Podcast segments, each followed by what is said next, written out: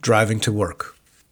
On the street where the grass grows tall, next to the wooden fences that have drank the sun's whiskey heat too many days, I see an old man walking, as scarecrows walk in dreams. His body rail tall and rail thin, he leans on a drugstore cane, an adjustable aluminum tube with a gray handle, like a dusty Christmas decoration. This is a soundbite of a life out of context.